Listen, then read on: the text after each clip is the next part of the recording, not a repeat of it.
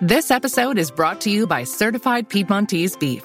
Listen up, foodies. Make your next meal even better with real Nebraska beef. They have healthy, tender, delicious Italian heritage beef, grass-fed and sustainably raised on lush pastures in the Midwest. You can even create your own personally curated meat box that's shipped right to your door. To get two free steaks with any purchase over fifty dollars, use the code FREEBEEF at checkout. Learn more and shop exclusively at c p beef dot com. This episode is brought to you by F X's The Bear. The hit series returns with Jeremy Allen White in the Golden Globe-winning role of Carmi. He and the team will transform their family sandwich shop into a next-level spot, all while being forced to come together in new ways as they confront their past and reckon with who they want to be in the future. F X is The Bear. All episodes now streaming, only on Hulu.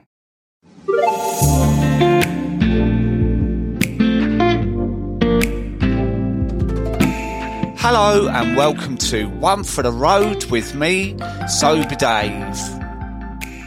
Each week I will be talking to some incredible guests, and I hope by hearing each episode they will offer you a valuable source of inspiration and insight. From incredible life stories to a variety of important subjects, all to help you with your quest to change your relationship with alcohol. All of my guests are at different points in their journeys, and each of them have powerful and uplifting stories and information to share. I hope you enjoy the show. Don't forget to subscribe and, of course, leave a review. My guest today on this week's One For The Road is the brilliant Andy Ramage. He's not only one of the world's greatest coaches, he's also published two best-selling books, and he also trains coaches and has a free workshop available on his website. Details are in the show notes. Don't forget to listen to the short ads at the beginning of each episode, as this really helps me to keep producing the content on a weekly basis. Also, don't forget to subscribe, leave a review, and hit the follow button.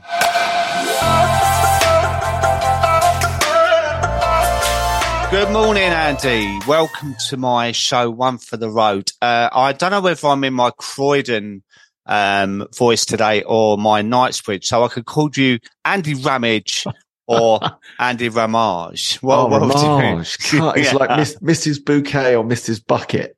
That's it. Andy Ramage. How have you been, mate? We haven't caught up for a little while, have we? No, I'm excited for this. Is this the first time we've ever done this? Because we've done it before and we didn't quite make it happen. Is this? No, I'm, we I'm, did a Christmas special. We did. Uh, we did. That's which was a, a kind of a short one, um, like a half an hour. But um, why I thought I'd get you on today is to use our joint experience. Um, firstly, to cover your story in brief, so rather yeah. than this being a whole episode on your life story, I thought we could touch on that. But also, um, what I talk about quite a lot is the emotional sobriety that comes in a few months after you've actually learned to give up drinking and you feel comfortable with things like socializing and being indoors and whatnot. And then all of a sudden it hits you in the face like a wet fish. It's like, who the hell am I? So I thought we could format it like that today. Um, which is exciting. Um, so talking about um, your journey, do you want to tell the listeners um, about your story? Yeah, it's, it's, I guess mine comes at it from a slightly different angle. This was nine and a bit years ago, but actually the truth is there was probably a two year run up to that. So probably looking at eleven years ago, uh, mid thirties, I'd reached a certain level of success in my career as a broker in the city, the guys in the bright jackets that scream and shout at one another. And had one of those really slow epiphanies, as how I describe it, that slow grinding epiphany of, oh, is this it? I've worked my socks off to get to this place of, I guess, material success. And I still feel a bit meh, a bit five out of ten. And it sort of didn't, didn't make any sense because it felt like throughout my, my whole life, I was told that that myth or conventional wisdom that you earn a certain amount of money and then you're blissfully happy, right? That's all you got to do. And then here I was in that place for the first time in my life, feeling really rather unhappy, for want of a better word. I was overweight, unfit, unhealthy, unmotivated. Relationships were a bit strained. And I looked around the room at those people more successful than me for sort of clues to their success. And I found more of the same: broken bodies, broken minds, broken homes. It's like, I just don't aspire to this. So at that moment of, I don't know if I want to continue on this journey. I, I want to do something different. So I quit my job, went around the world, trained with lots of the sort of so-called well-being gurus. None of them mentioned alcohol, by the way. And I came back to do things a little bit differently in my career, and quite quickly discovered that actually all of my best intentions, like I was going to eat salad and stuff and meditate and all those good things that I'd learned about through these wellness gurus, went out the window as soon as I had a couple of drinks. I was inconsistent in my nutrition, inconsistent in my movement, inconsistent in the way I was showing up in my relationships, in the office. It was always down to this one thing. So I had this, I guess, revelatory moment where I thought, I wonder if I stop drinking, would I get my consistency back? And that is the gateway to all the good things that would follow. Because to set the scene, I describe myself as a middle lane drinker, someone that would drink averagely, heavily, sometimes not at all, sometimes moderately, which is probably about seventy percent of the adult population right now. There's no rock bottom in my story. There was no horrific addiction in my story. I was just bumbling along in the middle lane. Was I drinking too much? Absolutely. But who wasn't around me, or who isn't in that middle lane? I think we're all drinking a bit too much. And then in removing it and finding the courage to do so, my life was transformed. But it wasn't easy. I found it really difficult because I had social pressure everywhere. I was a broker in the city. It's what I did. It was my identity. We'll get into that a bit later. It's how I met my best friends. It's how I met my wife. It was just everywhere in my life. So the thought of taking that thing out or ripping it away scared the life out of me. Like, who, who was I going to be underneath it all? What was going to happen to four pints, fun time, Andy? Andy. Yeah. Do you know what amazes me, though, is that um, you um, did all that traveling around the world, met all these mindset gurus, which I always have a problem with that that word. Um, and it's like, do you think it's because back then we didn't have the amount of support we got now, the amount of knowledge we got now, and the amount of people that, you know, like this whole thing about grey area drinking, which you obviously was in that bracket, was the support not there? You know, why did these so-called gurus not introduce that as part of the lifestyle change, do you think? Oh, it's incredible. And I will update that story because bearing in mind that was ten years ago, I was just recently connected with a, a friend who's a documentary maker, and he's just been around the world to make a documentary on health and wellness. And in doing so, he's interviewed yet again all the so-called health and wellness gurus, experts, whatever you want to call them. And he contacted me throughout that process and said, I've just been around the world, spoke to all these people. Oh, and by the way, whilst I was doing the filming, I took a break from alcohol and got all these incredible results. I stumbled upon your stuff on social media, really like what you do and the way you frame it. And I got back from all my filming. I've looked through all the footage. Not one of them has mentioned alcohol. Yet again, mm. not one of them. This is ten years later. Yeah. No, And and I think because the world that we're in, we feel that people are talking about it. But the truth is, it's only j- still just starting to seep out into, you know, a, a more broad conversation. So ten years ago, no one got it. No one understood it. It was very much that black and white thinking. You've either got a full-blown addiction, or why wouldn't you drink? You know, yeah. There was no concept of that gradient or the grey area or the middle lane. It just didn't exist. So for me, trying to push that boulder up that hill against that, I was getting the unbelievable social pressure from clients and colleagues and friends who were like, what? I don't get that. I don't understand it. Why would you not want to drink? That makes no sense. To the point, one of my big heroes in my industry, in the broken world, turned around and said to me, if you don't stop not drinking, your career's going to be finished, because who the hell was going to want to go out with a broker that doesn't drink? So you can imagine that's some serious social pressure right there. I, I had a client come to me actually, and that that was his um, career was um, by taking people for dinner in places like Langham's, you know, all, all the big places in London, to have a few drinks, to entertain them, to get the business. And he was told exactly the same thing, that if you give up drinking, you might as well give up the job, because that's not part of the deal here. And that social pressure is awful, isn't it?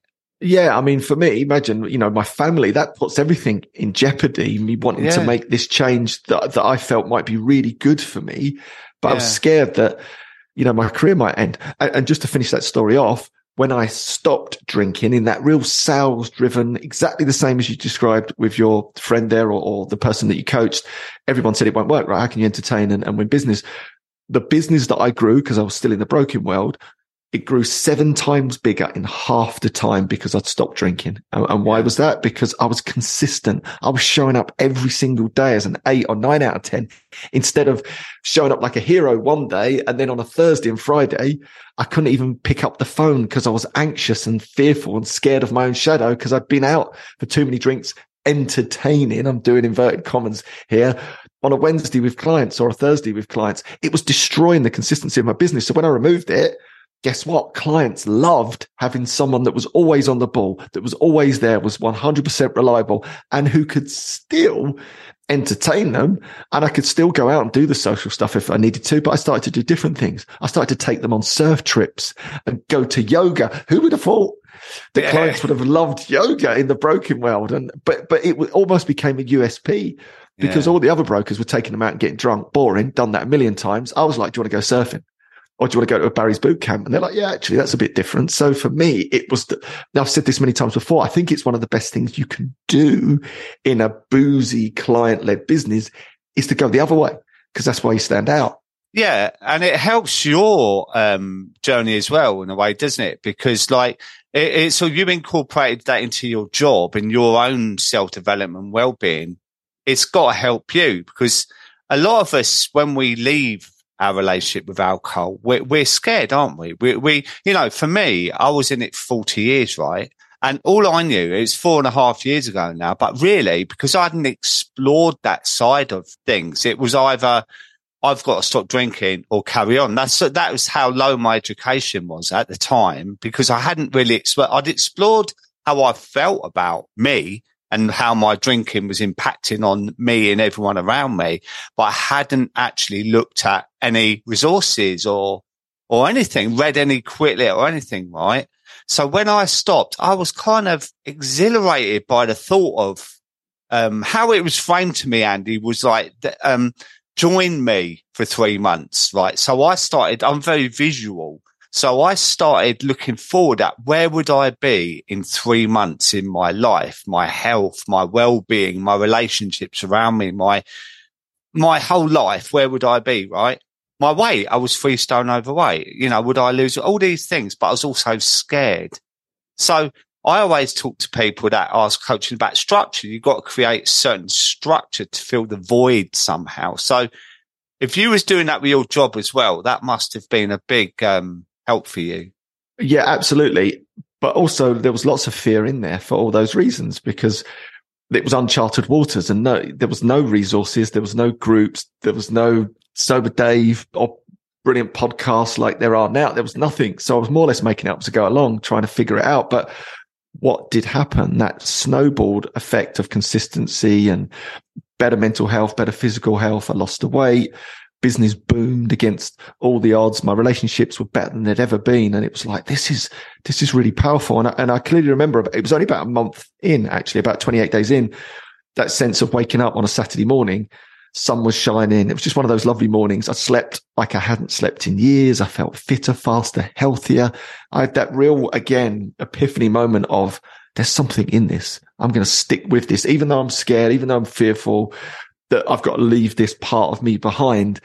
There's something so powerful in this. I'm going to follow it, which I did for ninety days, became a year. And then in that process for, I've got, sh- I've got to share this with other people. This is just too powerful. Like, why are more people not doing this? Why is this black and white thinking around alcohol? Why not just remove it for a while? And, and maybe you'll get some of these benefits that I've just described. That would be life changing. And that inspired me to firstly start a movement called One Year No Beer, Um, which I loved, again, just to challenge people, because I felt like I, I needed a challenge, which led to writing two books, which led to starting the Dry app and community, appearing on the Rich Roll podcast, all that good stuff that I've loved. And, and really, ever since then, I've been so impassioned by it. I've pretty much been showing up daily on social media, just singing the joys. It's, I've always got one approach. I just talk about the wins. I talk about the joys. I talk about the benefits. And I think that's still a really refreshing story for people to hear, because it's not the doom and gloom story of you're missing out and you're always going to be pining for it. It's actually the exciting story of why do you need it, right? That's the thing that's been getting in the way of your best self, your best life for the last ten, twenty, thirty years. Remove that thing tactically, fully, or whatever you want to do with it, and then experience life without it. But that's when, and this is, I think, where the podcast is going to go today, you need to fill that time and energy up with new and exciting things. Otherwise, it can feel like this, this void of, oh, I've sort of well, left it's a loss, behind. Isn't it? Do you know what I mean? And, and you know, like, you're always really upbeat, and I love it. Absolutely. You know, your book's called um, Let's Do This, and you send it to me, and it's like immediately seeing the cover, it's like, yeah, I'm up for that. Do you know what I mean? But I suppose because I'm a bit older and I'm more of a miserable git, I'm a, I'm quite a realist with things, right? And there, there's parts of the sober adventure, as we call it, that are harder than others, right? And I talk about that quite a lot, because it's not all, I look great, I've lost weight, I'm eating plant-based food, and I'm climbing mountains like I am soon. Um, there are some really tough bits. And this is why I want to talk to you about a period in sobriety where you first start to give up. And when you go one, two, three days, you're like, I can't believe it. Because for me, I was a different kind of drinker. I was daily for decades. You know what I mean? Like I was like, I, I would even play football, right? Five aside at ten o'clock at night, going at half eleven and think I've got half an hour. It's weird. I would never go past midnight because it was approaching into the next day. So I'd think, right, I'm not a morning drinker. It was a weird science yeah. thing that, you know, so I got a drink in half an hour until midnight, and then I wouldn't drink past that, but I could drink half a bottle of vodka in half an hour just to get that, that hit or something, you know? So for me to go two, three, four days and then, oh my God, it's two weeks. And I quite often talk about building the house of cards. The more layers you build up, the more you don't want to kick them over, the more you're mindful of the window being open so it doesn't blow them over through the breeze and that, you know. And then once I got to three months, I thought, bloody hell, this is amazing. I got to six months. It's like I started going out and, and uh, I explored alcohol-free drinks. I knew what to tell people when they quiz me and shame me. I knew how to deal with so many different things. But then all of a sudden there was this, this like epiphany of what's next? What, what comes now? Who am I? I don't know who I am. That kind of feeling, right? And this is where I talk a lot about the emotional sobriety, because the first few months is the, the actual practical giving up, the stopping the drinking, the not the having a drink when you get the cravings, the triggers. Do you know what I mean? The association with drinking, right? And then all of a sudden you start the emotional, because you're feeling the feel throughout, aren't you? And you, you're learning and your brain's changing where you've got all that toxic crap out of you. And all of a sudden, you know, you're sharper, but then like buses, all these thoughts start coming in and it's like, oh, I've just wasted forty years of my life and look how many relationships I've destroyed and who actually am I? Because I've played this role as like an actor. Um, well, as I said to you before, like several roles that I would shapeshift to whoever was in the room. And then all of a sudden I'm left with the fourteen year old me who started drinking. And actually I didn't know what my identity was. And that is a big part of this, isn't it? Yeah. And this is a great conversation to have, because I think that can happen at any point and doesn't even have to be much further into sobriety. I think it can come in those early weeks where there's that sense of loss. It's actually like a part of you has, has died in mm. many ways, or you've had to let that go. And Joseph Campbell talks about this. He writes in his book, Hero of a Thousand Faces, about the hero's journey. This is that archetypical story of being human in many ways.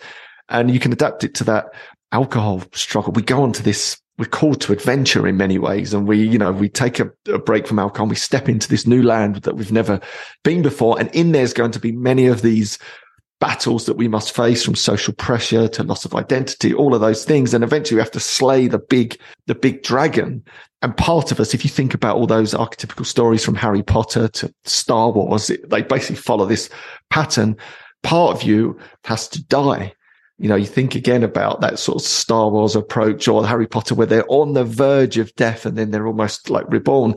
And I think that's really symbolic of, of, of our relationship with alcohol. We have to let part of us actually die, which is, that's a really powerful word. It's a charged word deliberately, because that persona that person yeah. that we've been, that mask that we've been wearing all those years. And you just said that brilliantly. You almost got to go back and discover me as a thirteen year old, you as a fourteen year old. Yeah. Who, who, who was that kid? Because we lost that kid a little bit when we started drinking. You know, we, we, we put this mask on. We became someone that inherently we wasn't. So who's the real you? That, that's, that is unbelievably scary. Like I said, that's why we have these big child's words. That is like the big battle. That's like the big dragon that you must slay. And in that mm. battle, you might find that you are on the verge of letting a part of you die to be reborn again as like you, your authentic self. But I tell you what, that friction point is huge for a lot of people. And I think that's the reason a lot of people don't see this through to, to find out who they really are, because they're so scared of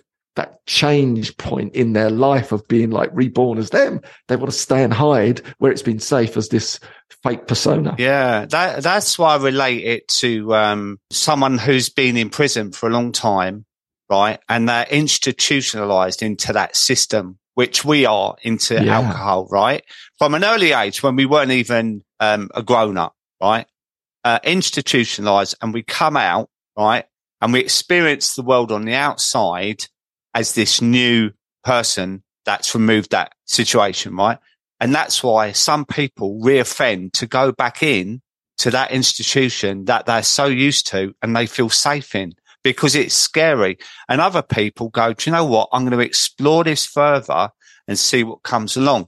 But what I find as well is that because most of us who have a problem with alcohol, we're chronic overthinkers. We're all or nothing people, right? So we go, hey, this is great, right? I'm going to explore my inner child. and, and they go hell for leather with it. And, and before you know it, a month into this emotional sobriety, they got themselves in a right state over it. And, you know, there are various different things. You know, I've got an amazing therapist that I can signpost people towards that is a hell of a lot more qualified than me to talk about that. You know, there's um, breath work, like Josh Connolly's breath work, the inner child thing that, He, he, he, emotional release in that. But I also say to people like, look, this is not a race. This is a long-term goal we're looking at, you know, and we never reach the end, do we? Because even you, after ten years, you're still learning things and having your own emotions, aren't you? Exactly. But I think we become much more aware of what they are, and, and you're tuned into them. And mm. you've touched on something there that's really important. Back to that hero's journey analogy. This is the harder path that we're choosing. That's the truth of it. I'm not going to dress it up. It's the harder path, becoming really aware of who you are and removing alcohol from your life, whatever that looks like for you, whether it's tactically, fully, or, or mostly. You become acutely aware of who you are. You become aware of your emotions. You become aware of, you know, what food does to you and how you feel, or if you don't move your body. We've got all of this awareness. It used to be just like blurred out in this malaise of, yeah. you know, hangovers and withdrawal or whatever that looked like for you. So I do believe it's the harder path that we've chosen, but it's the rewarding path.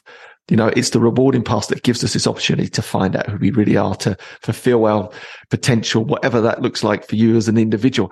And that's not all going to be sunshine and roses, as you said right at the start, because life's not sunshine and roses. It's no. shit at times. Life sucks. You know, the bumper sticker, sticker says it so well. But I think it's learning those skills of resilience to be able to bounce back from that quicker, and learning the tools and techniques that you need. And, and back to that hero's journey story, in the hero's journey, you often meet many wise guides. And along that journey, if you think about your Harry Potters and your, you know, your Return of the Jedi's and all that thing, there's those moments when they, you know, when the te- the student is ready, the teacher appears. And I think that's part of the adventure of being sober, is listening to podcasts or reading books or doing the, the breath work, that actually you start to build this resource, this library of tools and skills and techniques that make you more robust as a human, make you more resilient as a human. And then even though life will challenge you and it will throw in its curveballs, you come back stronger. There's something powerful about that that I love. Uh, what I love about you, mate, is you always, always speak like this, and it's incredibly motivational, right? And I first heard you say adventure, and it and it was a whole different thing for me, because I got this thing about journey, you know, I don't know why. But anyway, the whole adventure works for me, right? So I always say it's like, if you and me went shopping, you'd have different tastes to me. You might go in the Nike store, I might go in another store and whatnot. We we choose our own style, right? And it's the same with this journey or adventure of discovery, I call it, recovery or whatnot. But I struggle with that whole recovery thing, right? Because I'm someone that wants to move on from someone. I want to learn from my mistakes of the past. And I, so when you say adventure, it feels really, really positive, fresh, inspirational, motivational. When I frame it for me of this journey of discovery rather than recovery, um, because discovery, we're exploring our, ourselves. You know, we're exploring, we look up and look around at the view rather than look down at the floor at our shoes all the time. You know, my life was very, very dark, clouded, as you say, you know. And I was in York um, a couple of weeks ago, and it was almost like I came alive there. You know, like it, it's like you, you've done a TED talk called The Limitless Pill, right? And and the way you described that was brilliant, you know. And it's almost like I took a pill that day and it, it heightened my awareness to all the culture, all the people, the, the environment, the weather, everything was like heightened, you know. And this is what I say, that's after four and a half years I had that experience. You know, it's like a yeah. new level of sobriety for me. But the whole recovery thing, what's your take on that? Yeah, very similar to yours. I this is my take on it. I believe our relationship with alcohol is our greatest gift, if we see it that way, which in the face of it, in the depths of it, in the thick of it, if someone's really in that place of rock bottomness, would think that's insane, right? This is the worst thing that's ever happened to me. But I actually don't believe that. I think it's the thing for all of us that's broken us out of that middle lane malaise, which so many people in life, look around you, are stuck, unfulfilled, unmotivated, mildly unhappy, drinking too much, whether they're in the middle lane or not. And we're actually given the opportunity to break free from that. And our relationship with alcohol has, has reached a point, for whatever reason, that we've had to pause and reflect. We've had to take it out of our life or experiment taking it out of our life. And in doing so, expose our authentic self to the world. Yeah. Face life head on, all its trials and tribulations and struggles. Learn a new skill set. Debunk conventional wisdom. Turn around and walk away from the mass of people that are all going one direction. The resilience that comes from that, the strength that comes from that, the power that comes from that is incredible. Like, I think it's our, it's our superpower. It's yeah. the greatest, uh, the, and, like, all of life is just a self-fulfilling prophecy, right? You can put any frame around anything. So I choose to put that frame around it. It was a gift. I feel so bloody lucky that I had a relationship with alcohol that caused me to pause and reflect and get out of that middle lane of malaise. Now, that doesn't mean life's trials are going to disappear. Of course they're not. But I tell you what, I'm a million times more resilient. I can handle anything, right? Throw it at me. I'll deal with it. But when alcohol was in my life, I didn't know whether I had the strength to do it or I needed to have a couple of drinks to face letting someone go from their job or giving a speech at a wedding or meeting people. I needed to turn yeah. to a drug to do that stuff. Was that me or was it the drug? Now there's no question. It's mm. me. I've got the courage. If I've got the courage to show up and meet a group of new people, even though I'm an introvert, and I find mm. that really difficult, I walk away from that and I keep the resilience. I keep the confidence. That's why I think alcohol-free adventurers just come back into the world so much more resilient. It's a gift. So for me, the whole recovery thing, it's not about that. It's about the gateway to your mm. best self. It's the gateway to finding out who you bloody really are underneath it all, getting comfortable with that, realizing that you are enough and showing up in the world and doing your thing, whatever that looks like. That, that's a gift, right? Or is that not a gift? Oh, it's amazing, mate. Um, and, and I also think that people listening to this that are stuck um, on this hamster wheel, they've got to know that they're incredibly resilient, because you think about the fact that we, throughout our experience of drinking, we still get up and go to work. We still manage parenting. We still, there's so many things we do. So it's in you, but it's about bringing it out, right? So it's about having the right mindset. Um, but what you said there, are we enough? Most people I talk to, when I when I ask that question, do you feel like you're enough? They cry mm. because they're not asked that direct question, because they multitask around, they're people pleasers, and they they they they're functioning right, and that means t- doing the school run with a hangover, going to work with a hangover, you know, all these things that we do when we're drinking, we're, we're just about getting by, aren't we? And that's what I mean about the resilience. We still manage to do all these tasks in our life feeling like absolute shit, right? So yeah. There's a bit of encouragement there. But when you remove that drug out and, and you um, start to believe in yourself, I think that's a big thing. You, you've got to go into this with a positive mindset of saying, you know, I can do this, rather than I think I'm going to fail. You, you've got to have that mindset of believing in yourself. And for a lot of people, that's a struggle, because for me, I thought I was a piece of shit. I really did. But it took the way it was framed to me to make me come at it from a different angle. And that worked for me. And, but the, the crux of it is, is that we actually start to look at what is our life worth. I always say to people, where do you want to be this time next year? Or, you know, I'm older than you. So I say to people, you know, mid fifties, late fifties, what do you want your sixtieth birthday to look like? What do you want your retirement to look like? Do you want it to be full of energy, self-respect, new friendship groups, hiking, you know? Or do you want to be further down this destruction trail of, oh, you're drinking more and, and your health is at rock bottom as well?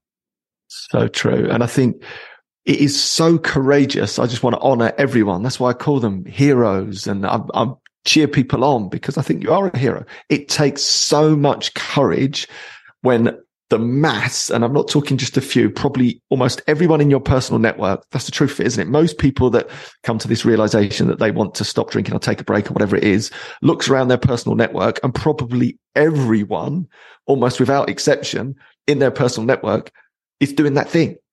So the courage that it takes, even at a human level, you think from an evolutionary standpoint, we are hardwired to follow the crowd, right? Mm. Safety in numbers. To have the courage to turn around and question that, to do something different, is so powerful. J- Joseph Campbell says this: the treasure you seek lies in the cave you most fear to tread. Mm. And I think that's, there's a lot of truth in that for us. Probably most people are on the verge of this or in the early stages. This is the scariest thing they've ever done in their life. I know it certainly was for me, but that's where the, the treasure is, which is golden. I don't know. Yeah. Are you familiar with the story of the Golden Buddha? No, tell me. I'll just tell this. It's a lovely story, I think, for everyone listening. Again, this goes back to a point just made a minute ago about underneath it all, we are enough. So the story of the Golden Buddha goes like this. Many, many moons ago, there was uh, up in the Himalayas, there was this beautiful uh, group that got together, this this local culture, and they would pray at the foot of this Buddha every day, this lovely golden statue of the Buddha. They pray there every day. That they, this was like the focal point of their community. And then one day they they heard in this little village that there was a marauding tribe attacking all the local villages. So the villagers got together and said, look, they're going to steal our golden Buddha. This is everything to us. Let's cover it in mud, and we'll make it look like an old concrete, clay, decrepit statue. Then if the marauders turn up in our village, at least they won't take the golden Buddha, which is the focal point of our community. So they cover it in clay and they turn it into this old looking, decrepit, grey statue. And the marauders come along, they ransack the village, and they overturn the village, and they overtake the village. And then many years pass, and everyone has forgotten about the Buddha. They've just got this old grey, decrepit statue that sits in the middle of this village, you know, many generations later. And that one day there's a, a young boy sitting at the foot of the old grey concrete Buddha, and a piece of the, the concrete effectively falls away.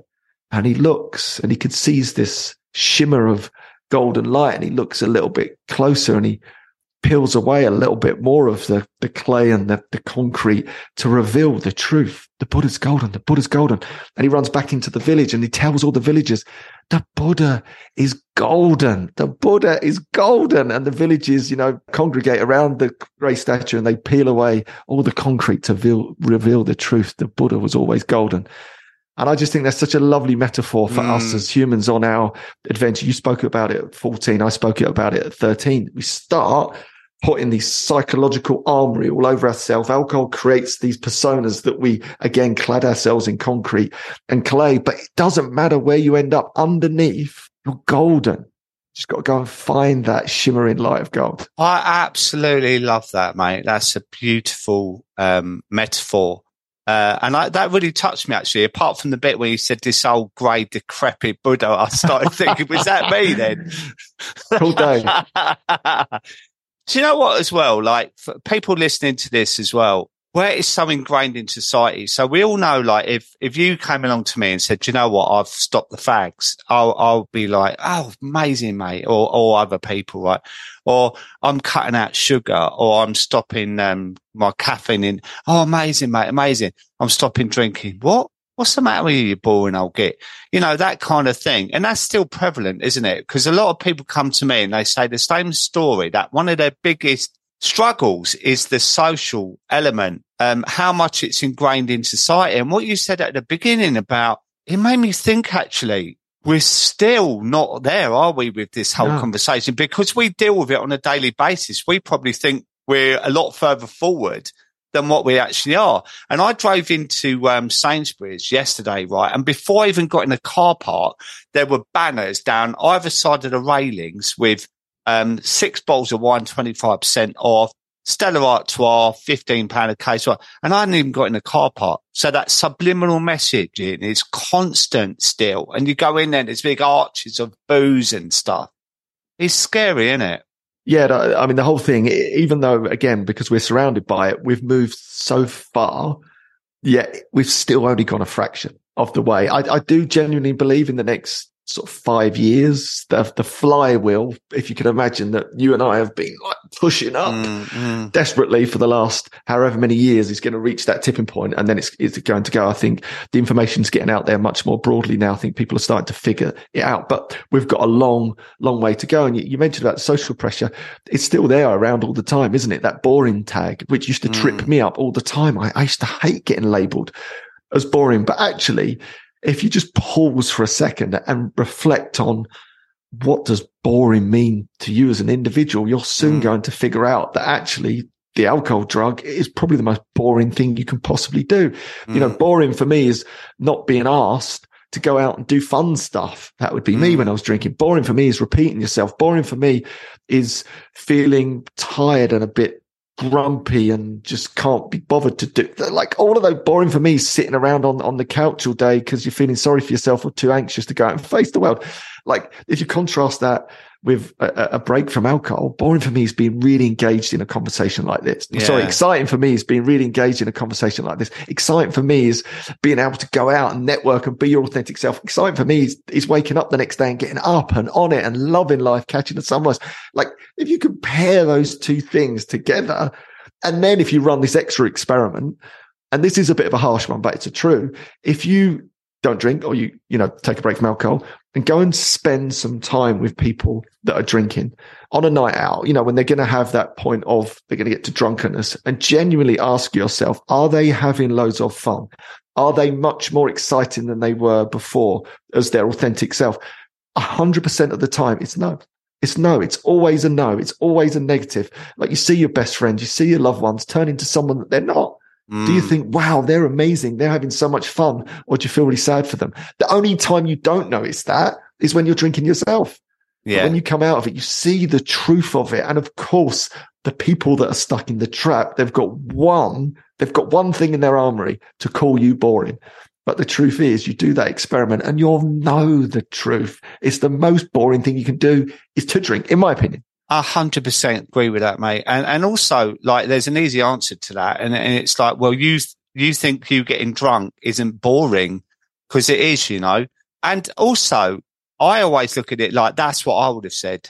And it make, makes it easier for me, because I've been in that position where it's that, that throwaway statement that everyone says, and it's your tagline, you know, your strapline of, oh, well, you're boring, then you don't drink. Actually, what it means is, oh my God, that's going to highlight to me how much I drink, and you might judge me. And then that make me think about my drinking, and I don't know if I want to do that at the moment. So you're boring, now go away. You know, that kind of mentality, you know. So I always say to people, you know, you're going to get this, be prepared. Right up front, that you're going to get this barrage of crap that means nothing to you. So try and absorb it and let it go, because in an hour's time, they're going to be talking gibberish. You can do the French exit, clear off, go home, watch something funny on the telly or have an early night with a cup of herbal tea and enjoy yourself. You know, wake up in the morning fresh and ring them at nine and go, how are you, mate? That was a good night, wasn't it? And they go, why are you ringing me this time of day? Do you know what I mean? Oh, what, what are you doing? And you are out there with the dog walking in the beautiful weather. Do you know what I mean? It's, it's, it's incredible, really. Yeah, we, we become the stories that we tell. And I think that's culturally, we've been telling one story around alcohol for the last fifty, a hundred years, that it's fun and anyone that doesn't drink is boring. It's just fundamentally untrue on every level. And it takes that courageous individual or groups or podcasts to actually tell a different story. And then you live a different story and you show people a different story. I think that's the most important, powerful thing you can do. Lots of people reach out to me and say, I've got a loved one that's drinking a bit too much. What do I do? And my response is always the same. Well, have you tried stopping drinking yourself? Mm. You know, show them. You know, Gandhi said it, didn't he? Be the change you want to, to see in the world. Like, show them you looking mm. great, feeling example, great. Yeah. Yeah. Being, that's the most powerful thing you can ever do to people. And I, and I love that, that I know even in my own life now, it, it confuses people. They're like, oh, hold on. How is he having a good time? Why does he look at forty-eight a bit fitter, faster and healthier than most other forty-eight year olds that I know that have been in that industry or had that type of background? Like, what's, it's the sort of head scratching moment of what's going on there. But I know subtly and subconsciously, that's the best advert ever for someone taking a break from alcohol, changing their relationship with the booze, is to show them, you know. And I think that also, to seal that off, is a wonderful motivational tool, because you might be around your friends who you love and your family who you love. The best thing you can do for them is show up and show them a different story. And that in itself can be a great motivator when you're getting a bit of that flack. Because here's another secret, and I know this for a fact. Some of your mates, some of your friends, some of your colleagues are going to look back quite soon and go, you know, Dave, he had it right all along. He absolutely nailed that. He was so far ahead of the game. No wonder he's been having a bloody brilliant time for the last year, five years, ten years, while we're, us suckers have been caught in the trap. All of them, without exception, are going to look back and go, you're a hero. You were leading the way. You were the cool kid that showed us something. It took us a while to figure it out. So I keep that in the back of my mind as well as a nice motivational mantra to keep me going. Absolutely, mate. And, and you know, the, these uh, podcasts, uh, your reels daily, motivational reels, you know, I've just appeared on that Dapper podcast, right? And the amount of messages I got from young lads, brilliant.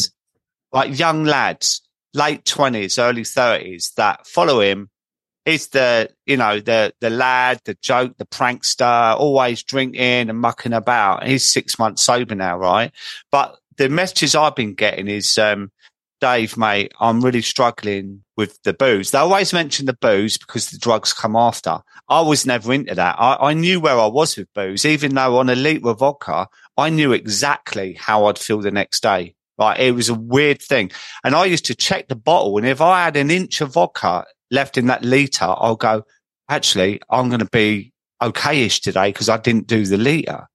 But yeah. If I was to incorporate drugs in, God knows. So I, I, it might be an era thing as well, you know, but you know, how do you find like yourself with the younger generation coming up? Do you think more and more people are more mindful, more educated around booze? Absolutely. You know, I've got young people in my own life. I've got a seventeen year old daughter and a fifteen year old daughter. So they're like in that space that, that we were. And already there's a huge difference. I mean, obviously you might say, well, they've got a dad that, that doesn't drink, that's very vocal in the space. So that might influence them. But I also look at their broader group that, that they seem to be. Uh, and, and the research backs that up, that actually our younger generation are, there's much more absentees, but those that are drinking are drinking more, interestingly enough. I've seen some research around that, but a lot less people are drinking. I think they're much more aware. They're much more conscious, and they've got options that we didn't have. We didn't have any other options growing up. The only way that you could feel grown up would be like your parents, who are your big role models in many ways, or your older siblings, or whatever the setup is, was to drink alcohol because that was all that's available. At least now they've got a different language in terms of alcohol-free options. So I think the landscape's completely changing. I think that that generation, that sort of young, you know, early twenties generation are going to live a completely different life to the one that we did. But I think a lot of our work is still in that, you know, middle age bracket to old age bracket that are just caught in that cultural, you know, eighties and nineties. It's just what we did, right? And it was a mindless thing. None of us had the education to know any different. And I think that's why we've got, you know, a lot of work to do, because that massive, like, think how many hundreds of millions of people that is globally stuck in this trap, and it's been chipping away at their ambition, it's been chipping away at their fitness, it's been chipping away at their health for the last twenty years, so subtly most people in the middle lane don't even notice it. And back to that point I made right at the start, I think that's why our relationship with alcohol was a gift, because it woke us up to the fact that alcohol was getting in the way of our life. But I think too many middle lane drinkers, it's so subtle, they think that they're just a bit grumpy because that's life, right? They're middle age. I almost had that epiphany. I thought to myself, oh, the reason I feel a bit shit, a bit unfulfilled, a bit unhappy is because I'm middle-aged. That's not how you're supposed to feel. Middle-age, old age, you're meant to feel, of course, life's ups and downs, but you're meant to feel good about who you are and healthy and vibrant and excited. And if those things are missing, that awareness gives you the opportunity. And, and maybe we can segue into that, because I think that's a really important part of the longer alcohol-free adventure, is to develop yourself, start to fill that time and energy with something that feels really exciting and really vibrant. Build that compelling future that's so compelling, there's no room for alcohol anymore. Because I think one hundred percent, mate. And, and, you know, like, it can start really quickly. You know, I say to people that are in the first month, you know, you, you're going to remove that toxic stuff out of your body within a week, right? Hydrate. Eat the right foods, go out for a walk, even if it's for ten, fifteen minutes, you know, start looking at different options to fill your time with, go to bed early, right? So the rewards can happen quite quickly. You know, it's not like, oh my God, you've got to have six months in solitary confinement and you're going to be having seizures and shaking, you know, like most people I work with are grey area drinkers. Most people are women of a certain age, thirty-five to fifty, you know, there's a bracket there, and they say, oh my God, this middle lane, as you call it, this grey area drinking thing is a revelation to me, because I used to Google, am I an alcoholic? You know, so this space in between the take it or leave it to the rock bottom drinkers is huge now. And the more we talk about, the better it makes it feel for people, because they think, I fit in that criteria and I actually feel there's an option here to get myself out of it. It is such a big thing now. Yeah, and that's really important for me in my messaging, and, and you're doing it great as well, because then everyone's got to listen, right? Because the old stories around alcohol were the classic rock bottom stories, Phoenix from the Flames, which are brilliant stories and important stories, but people can switch off. So back to my daughter, right? They had someone come into the school recently and talk to them all. But the description that he built around alcohol was that he had this huge problem, this massive rock bottom. And as my daughter said, everyone in the audience switched off, because everyone in the audience went, well, that's not me. Why do I need to listen yeah. to this? Right? I, I've, I'm, I'm bloody seventeen years old. Why am I listening to someone tell me about a rock bottom moment in their life? And then da-da, they came out the other side. She said the whole audience was lost. And for me, I was frustrated, because I was like, that was a brilliant opportunity to tell a totally different story, one of moderate drinking, middle lane drinking, which they're all probably, or many of them would already be experimenting with. So even those young children can hear their story and your story, and then no one can wiggle out of it. And I think that's what's really important about this whole middle lane, because then people listen to this and go, oh, hold on, that, oh, that's me, because I drink moderately, sometimes averagely, sometimes heavily, sometimes not. Oh, actually, I better listen to what this podcast is all about, or this, you know, Instagram's about, or Facebook Live's about, or this book's about. I need to read this, because, oh, that's actually me. And that's the conversation that never happened before. It was too easy for people to wiggle out and go, well, I'm not an addict, I don't have to listen to this. I remember really early on, I did a, a radio interview with uh, a guy called, um, I can't think of his name, over in Ireland. It was their big uh, radio show. It come to me in a second. And I'd spoke to him about this whole One Year No Beer thing at the time, or this Dry adventure in many ways. And actually, through that process, I had to constantly fight against him to say I didn't have a problem. This is not an addiction thing. This is a middle lane thing. And I'd, I'd worked really hard throughout this short interview to get him on side, to explain that hopefully really well. And right at the end, he said, well, I'm not going to take a break from alcohol because I don't have a problem. Click. Oh my and I think God. That sort of, I think that sort of sums it up, if you know what I mean. Why yeah. it's really important for us to keep having this conversation, because it broadens it so beautifully that like everyone's got to listen. And then when you're in that space, there's an opportunity to maybe change your mindset or try it. You know, and, and I will just summarize that piece by saying, why not try it? Why not try it like a month? Like, what have you got to lose? Absolutely nothing. It doesn't have to be a forever thing.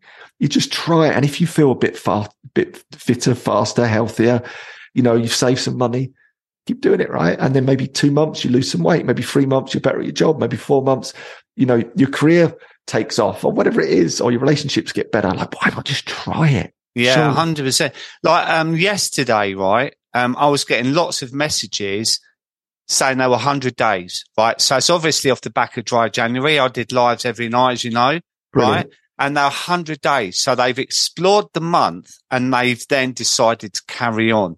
And they've hit the landmark of one hundred days and they're all saying, you know, I'm I'm going to carry on with this. And that's proof of what you've just said. If you give yourself a month, which I think's a, a good time to do, and you can start to feel the benefits of it, um, you know, even your mood when you wake up in the morning, we all have that little brief two, three seconds of what am I doing today, right? What did I do yesterday? Like, might have had a bit too much pizza and then you feel, oh, God, that weren't great. But you wake up, did I drink? No, I didn't.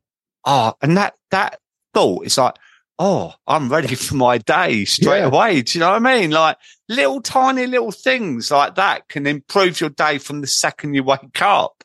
Yeah. And, and you'll never know until you try. You know, that's so important. And there's too many people right now who are calling people that don't drink boring, but have never had the courage to do it with the right mindset. And I think that's important to just touch on that. There is a mindset of, oh, I've got to give this thing up for a month mm, because mm. I've been a naughty boy, or no, I'm going to lose. Yeah. The whole lose. Yeah. Yeah. I'm going to give it up. I'm going to sit around and mope about. I'm going to cancel my, my social calendar. And then all you do is reaffirm And a lie, in my opinion, that actually your life is better with alcohol. That's totally untrue, in my opinion.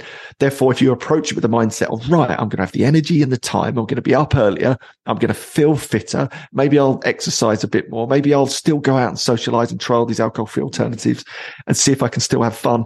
Out the other side of that is a completely different experience. I think you're much more likely to continue or be tactical. tactical with it in the in the future. And I think there is that conversation to be had as well around that for people. You know, it doesn't have to be a necessary all or nothing, but definitely to give yourself, gift yourself the opportunity to try. It's, it's for me is what I'm all about. Get in there, try it. Imagine if all yeah. the benefits that you and I have been speaking about are there for you. Wouldn't that be something? That's got to be an experiment worth having.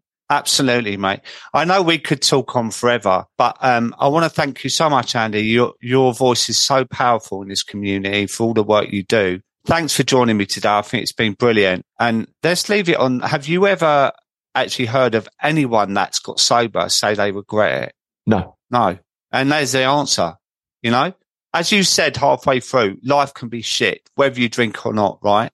But the benefits from Are, are incredible. And I will say that. I know I said I was a miserable git earlier, but there's nothing really that I would change about my sobriety, because like literally I'm fifty-nine. This is my strap line, right? I'm negative. I'm sixty next year. Well, I'm yeah. fifty-eight now. I'm still looking at that, right? I can't believe it, mate. I mean, I'm climbing a mountain soon in Morocco, right? I'm doing a massive walk for Nakoa. I'm doing a Be Sober camping event for three days soon. All these things I wouldn't even dream of. It, it would be, oh, that means I would have to like train, get fit and cut down. I wouldn't do any of that, right? So at fifty-eight years old, I'm living the life I should have done a long time ago. But what my thing is that you're never too late old to stop. You aren't, but I gave up at fifty-four. And if you see photographs of me when I was fifty-four, I looked ten years older because I was ill. I, I, you know, I was on four different medications. I was three stone overweight. My mental health was at rock bottom. Everything was terrible for me. Do you know what I mean? And now I see the sun. I'll give a little example of that. A friend of mine's mum, who's a lovely lady, was in her late seventies and in truth, unbelievably unhealthy. You know, on various medication, drinking far too much. And in truth, her body was breaking down and mine was breaking down. She was on a one-way ticket, right? A, a year or two or three, you could see it. You know, and you can see it in someone. The writing was on the wall. She stopped drinking. So late seventies, moving into her eighties now. It is incredible. She looks like a different woman. Her skin's come back again. She's fresh again. She's given, you can see, you know, you can see, I don't need the medical profession to tell me that she's probably just given herself another ten years of vibrant life. Late seventies into her eighties has just changed the game completely. One thing and one thing only, stopped drinking alcohol. Yeah. Yeah. Changed everything. You know, it's never too late. And for you and for me, we're just warming up, right? I think I'm just bloody getting going. I'm just getting yeah. started. That's again why this is such a gift. Yeah.